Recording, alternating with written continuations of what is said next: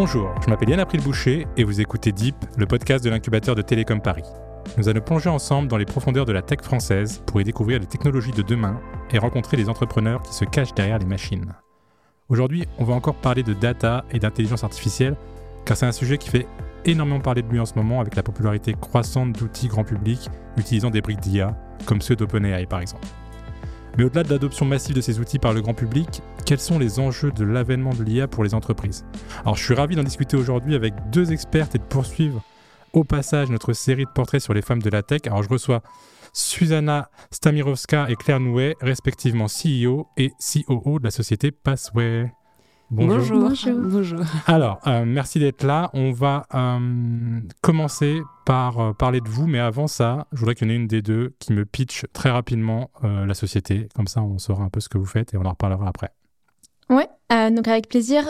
donc Passway, c'est un framework de programmation qui permet de créer des data products de manière réactive et en temps réel.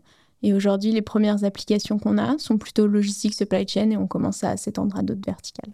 Alors, il y a eu beaucoup beaucoup de d'anglicisme et de petits termes là-dedans. heureusement qu'on va y revenir après, mais ok, j'apprécie le, le, pitch, euh, le pitch très court. Euh, du coup, euh, avant d'en arriver à Passway, vous avez toutes les deux fait pas mal de choses. Je vais commencer avec toi, Susanna. Je veux bien que tu nous racontes un peu ton parcours, du coup, académique, professionnel, ce qui t'a amené finalement à, à, à fonder Passway. Bien sûr, oui. Donc, bonjour à tous encore. donc, moi, en fait, j'ai un background assez mixte. Donc au départ, j'étais à Sciences Po, donc euh, on n'aurait pas l'impression que c'était la carrière que j'allais faire. Euh, mais j'étais toujours intéressée par l'économie. Donc j'ai fait mon, je suis partie à Stockholm School of Economics où j'ai étudié la théorie des jeux. Et c'était vraiment là où j'ai senti que c'était bon, la tech ou en moins les sujets un peu plus matheux, c'était euh, ce ce qui me plaisait beaucoup. Euh, ensuite, j'ai en fait j'ai fait euh, fait un stage. J'ai travaillé dans une boîte, c'était Spot.com, et c'était à cette époque que j'ai rencontré Adrienne, notre CPO. Et c'était le vraiment le premier euh, le premier site pour faire des hackathons. C'est toujours l'endroit où les meilleurs programmeurs du monde s'entraînent. Donc il y a les Jeux olympiques, les Jeux olympiques de programmation. D'ailleurs, maintenant les Français sont assez forts. il faut saluer quand même nos collègues de, de l'ENS et, et, de l'X. Euh, moi, je travaillais là-bas, donc j'étais en contact avec les gens de l'algorithmie, avec les programmeurs, en fait, et, j'ai vu déjà toutes, les compétences, toutes les solutions qui existaient dans ce milieu, en fait. Et, bon, étant une personne qui s'intéresse beaucoup quand même à la société, à, à l'économie, j'ai toujours pensé, ah, ça pourrait résoudre ce problème, ah, ça pourrait résoudre ce problème. Donc ça, c'était un step moi, assez naturel. Après, j'ai postulé, postulé pour un master à l'IX. Donc j'ai fait un master en, économie et politique publique. Et je me suis concentrée, bah, encore une fois, sur la théorie des jeux, mais sur les graphes, cette fois. Euh, donc j'ai fait la théorie des jeux sur les graphes, euh, appliquée au transport, parce que c'est une application naturelle. Et j'ai poursuivi avec une thèse sur la prévision du commerce maritime et j'ai créé le modèle de pointe euh, pour la prévision du commerce maritime.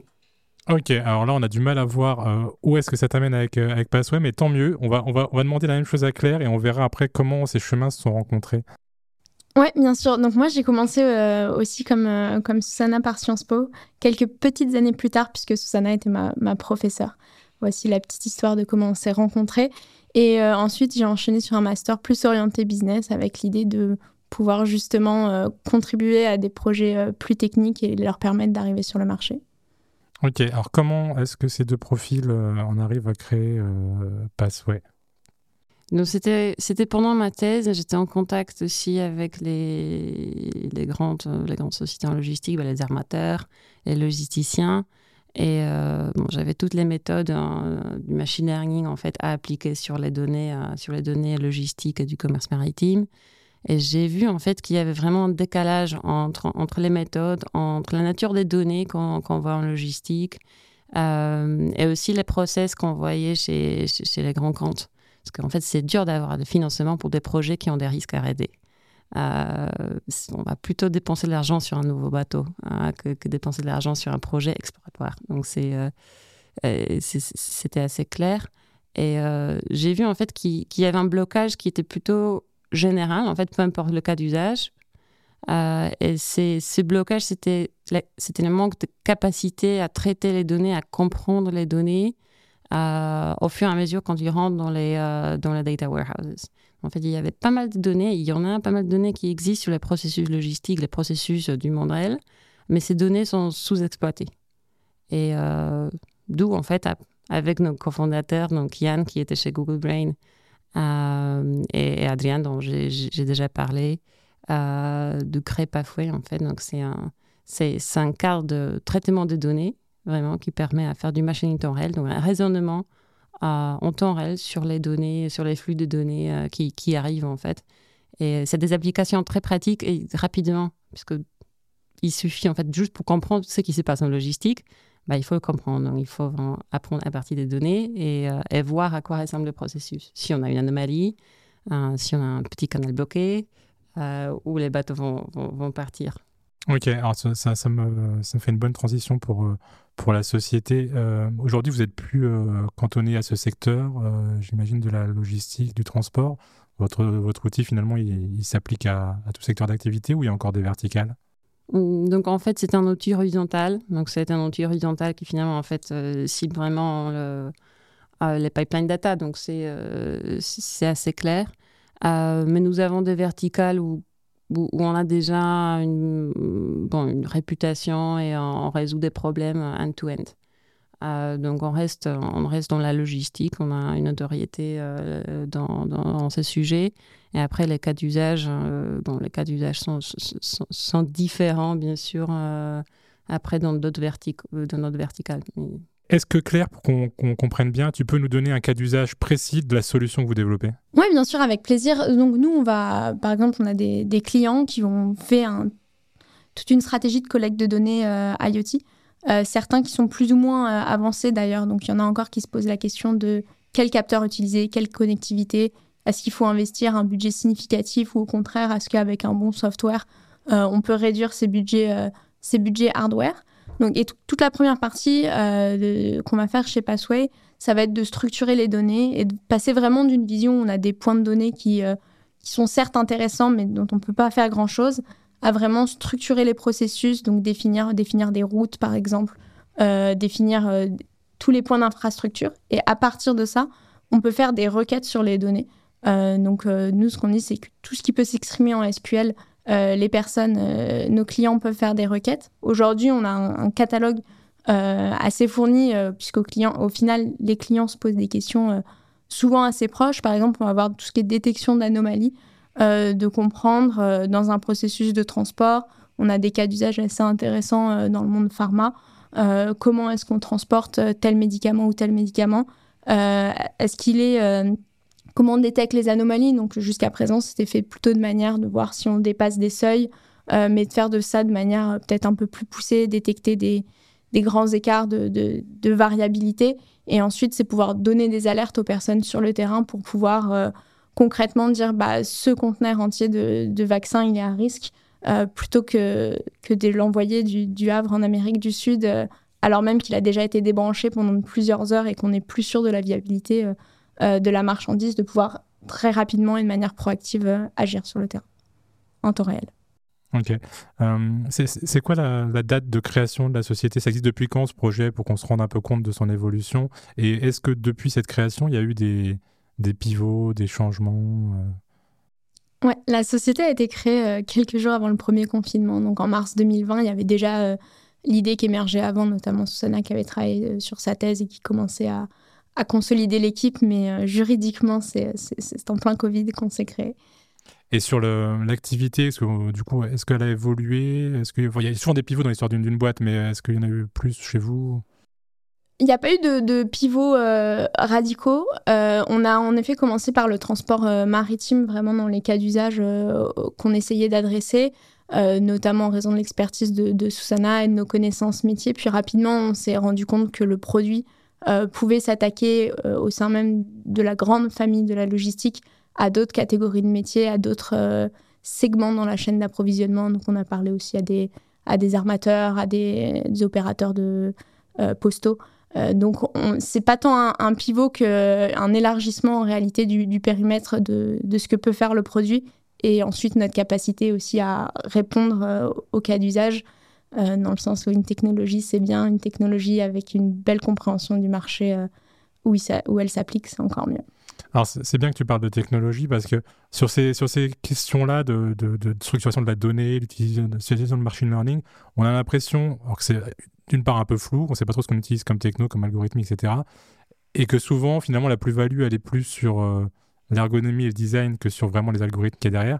Est-ce que vous, vous considérez que votre techno, euh, c'est la vraie plus-value de votre produit je mène que vous travaillez aussi sur les usages, sur l'ergonomie, en as parlé sur l'adaptation au marché.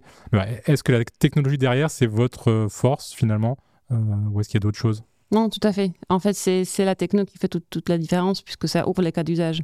Donc, je dirais ce que Claire vient d'expliquer, c'est plutôt la manière dans laquelle on a approché le marché, mais pas tellement changer la techno.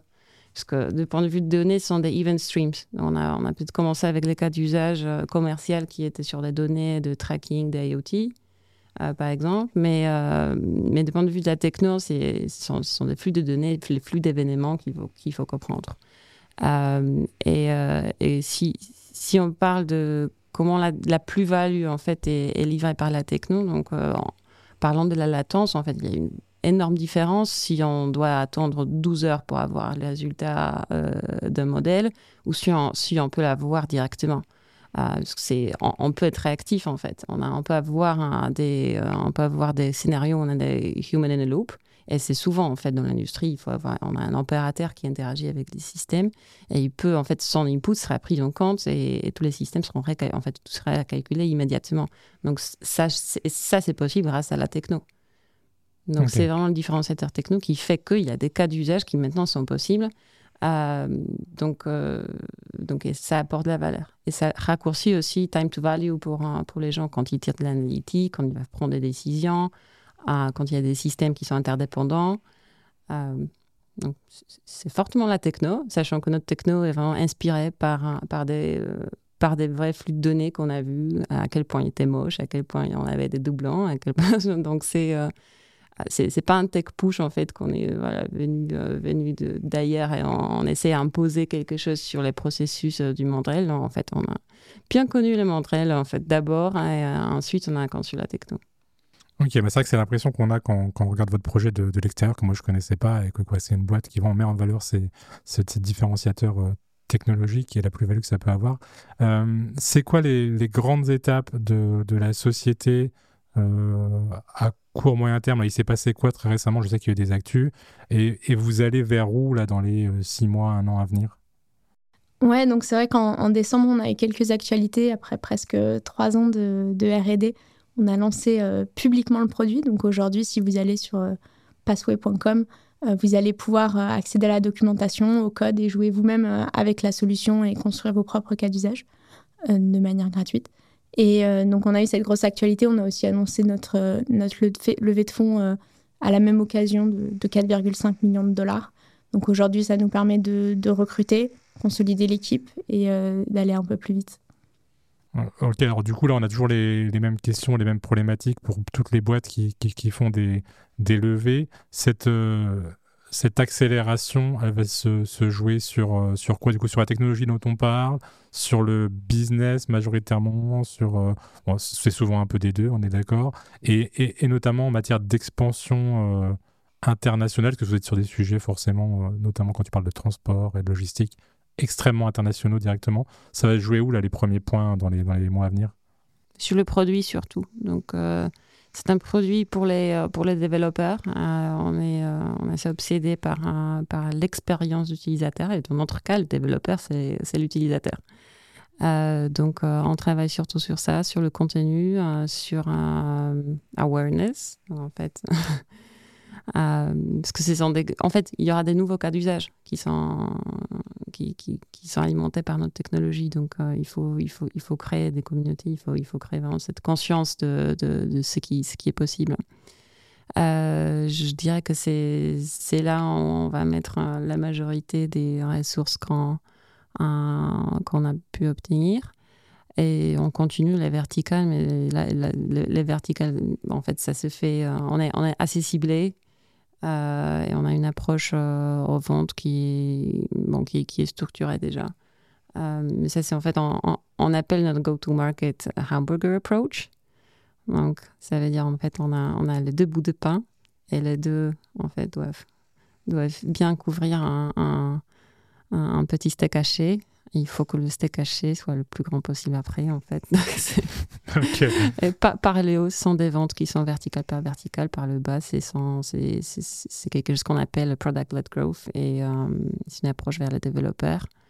Euh, qui du coup, en fait, ils travaillent aussi, euh, ben, on, les voit déjà chez nos clients. Donc, c'est intéressant pour eux d'avoir, en fait, prendre la solution en main, vraiment devenir propriétaire de la solution innovante qui, qui vient d'être déployée chez eux.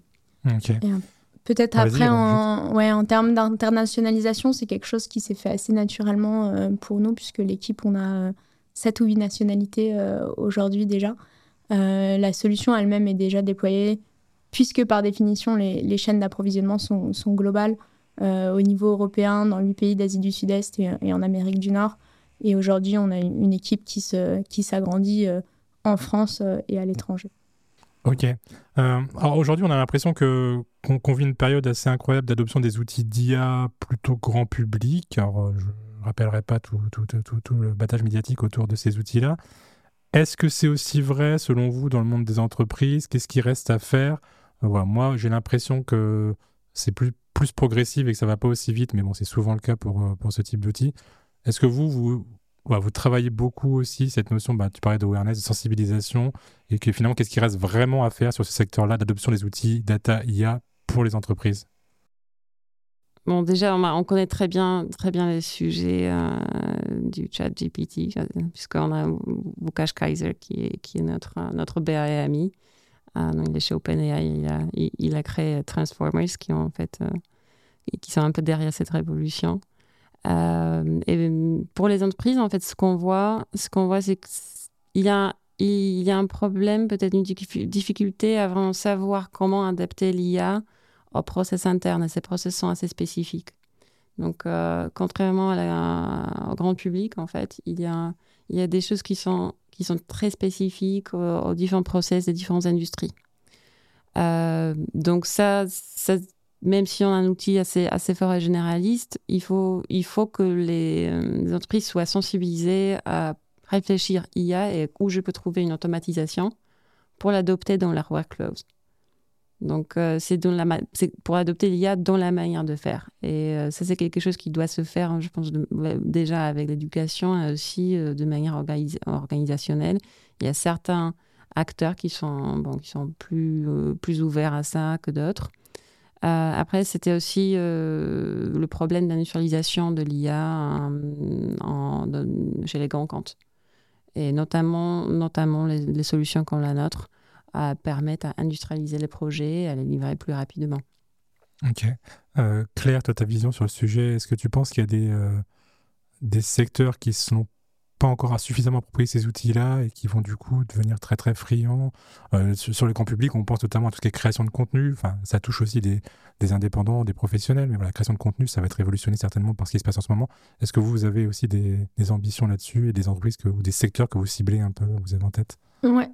Euh, bon, c'est un sujet très intéressant, la, création de contenu. Il faudra aussi voir euh, où ça mène et, si les gens veulent réellement lire du contenu qui a été produit par des machines et même est-ce qu'on informe les gens euh, de, qui, de qui a produit le contenu Nous, des acteurs euh, auxquels on parle, on voit quand même qu'ils sont à différentes phases de leur digitalisation, notamment en, stratégie d'acquisition de données, comment elle a été faite. Il y a beaucoup de gens, par exemple, qui ont, pu investir dans l'IoT à un moment sans avoir forcément une idée précise finale des objectifs business derrière. Donc l'idée, c'est vraiment de passer de, comme disait Susanna, euh, des, preuves de concept à vraiment une industrialisation, de dire donc ça marchait dans un plus petit périmètre, est-ce que ça a marché à l'échelle plus globale de, l'entreprise? Et ça, c'est un, vrai sujet. Aujourd'hui, on voit plus de maturité sur le marché. Nous, on est aussi dans, en transport et logistique aussi depuis, euh, depuis le Covid. Les, gens se sont rendus compte aussi que c'était euh, assez central dans leur vie, dans l'économie. Aujourd'hui, des problèmes qu'on avait qu'on ne voyait pas avant sont plus visibles et on se demande les entreprises nous demandent comment des outils comme, euh, comme le nôtre euh, peuvent les aider à aller plus vite pour répondre euh, aux besoins du marché. Et si je pourrais peut-être revenir au sujet de la génération de contenu et bon, la vague de l'IA qu'on voit maintenant, En fait, le plus fort différenciateur de Pathway maintenant, c'est la, on, l'appelle learn to forget. C'est une habilité à, en fait, à revenir dans le temps et par exemple effacer des points de données qui étaient, euh, qui étaient mauvais pour l'apprentissage. En fait, c'est une capacité à révisiter une décision qui était prise par l'IA dans le passé, euh, parce qu'on peut, on peut rajouter des points qui arrivent en réel, on peut aussi en effacer. Et, euh, là maintenant, en fait, c'est ce qu'on explore notamment, comment en fait travailler avec les modèles de, du langage sachant qu'on a quand même une équipe assez bien placée pour ça. mais c'est vraiment, c'est capacité à oublier. Ok. Alors, je te remercie pour, pour ça. Il n'y a pas de transition parce que j'aimerais pas potentiellement qu'on ne parle pas d'IA euh, sur cette dernière question, mais vous pouvez aussi le faire. Euh, ma dernière question, c'est euh, je veux bien que chacune d'entre vous me, me parle d'une technologie qui vous fait rêver ou de quelque chose que vous, que vous trouvez formidable en ce moment. Ça peut ne pas être de l'IA, j'espère, on ne sait pas. Et à l'inverse, une technologie euh, que vous trouvez pas très intéressante, euh, qui peut être soit bancale, soit potentiellement dangereuse, euh, des choses qui vous passionnent pas du tout d'un point de vue technologique. on commence par, allez, Susanna. Pour moi, je pense tout ce qui est très intéressant. Bon, je vais parler de l'IA quand même. Non, mais tu as le droit. ah, ce sont des inspirations biologiques, comme genre Liquid Neural Networks, tout ce qui est un peu plus proche du cerveau, en fait, et les, inspirations qui viennent du cerveau, c'est euh, fascinant. Ce sont des modèles qui sont pas très classiques. Euh, et euh, aussi, on, essaie de trouver euh, comment faire l'apprentissage pour qu'il soit pas aussi énergivore hein, que ce qu'on fait maintenant. donc, je suis fascinée par ça parce que finalement, bah, vous savez où l'IA va potentiellement arriver. Donc, tout ce qui nous rapproche un peu de la, euh, de, de, de l'IA générale. Euh, mais euh, après, avec tous les risques. ça peut être la même techno d'ailleurs. Hein, ça peut être la même, celle qui te fascine et qui t'effraie un peu en même temps. Hein. oui, donc voilà. donc, ce sont, ce sont, des risques qui viennent avec, bien sûr, pour, la, bah, pour nous, pour les humains. Donc, nous, on a en fait, un, je sais pas, on dit, on veut que les humains soient on top of the flow. Euh, dans le contrôle et on veut que les humains soient aidés par l'IA dans, dans la gestion et le traitement de ce qui se passe plutôt que qu'ils soient remplacés. Euh, mais on verra, en fait, ça dépend qui gagne la course.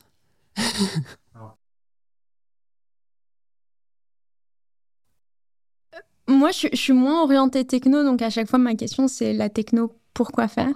Et euh, après, si le cas d'usage est, intéressant, y compris dans des verticales que je connais pas trop qui peuvent aider euh, les gens, la société, euh, l'économie ou les entreprises au global.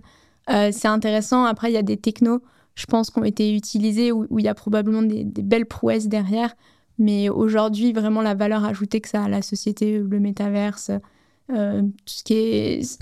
Je suis pas encore convaincue, prête, encore ouverte d'esprit, mais pas encore convaincue sur ce que vraiment ça, ça nous a. Alors ça, c'est sur la partie un peu, un peu bancale, mais du coup, il n'y a pas un truc, même sans être euh, ultra technophile, qui te fascine vraiment en ce moment et où tu, tu, lis un peu des articles, où tu, tu regardes de près, où tu suis un peu l'actu euh, sur un sujet? Moi, je suis désolée, ça va rester l'IA. Vu l'équipe, euh, vu l'équipe qu'on a, ça fait toujours plaisir de se faire briefer par des gens qui sont vraiment aux, dernières, aux dernières nouvelles du milieu. Ok, bah, de toute façon, on en parle beaucoup et, euh, vraiment, on ne l'a jamais vraiment d'évoquer les, les, sujets data IA dans ce podcast. C'est évidemment une thématique majeure pour de nombreux projets de notre écosystème. Moi, j'étais surtout ravi de pouvoir vous recevoir toutes les deux pour en parler et au passage parler de votre projet Passway. Alors d'ailleurs, du coup, pour euh, ceux qui le cherchent, c'est bien passway.com euh, sur Internet parce qu'il y a d'autres structures qui utilisent les mots Passway, notamment des, jeux vidéo, d'autres choses. Alors, évidemment une période super faste en matière d'adoption des outils d'IA par tous. Et bien que ça pose de nombreuses questions d'ordre éthique que l'on n'a pas encore abordées aujourd'hui, bah, ça ouvre aussi énormément de possibilités dans de nombreux secteurs. Et moi, je trouve ça passionnant on vous laisse vous reconnecter si possible entre humains et pas juste avec des machines. Et on se retrouve très vite pour un prochain épisode de Deep.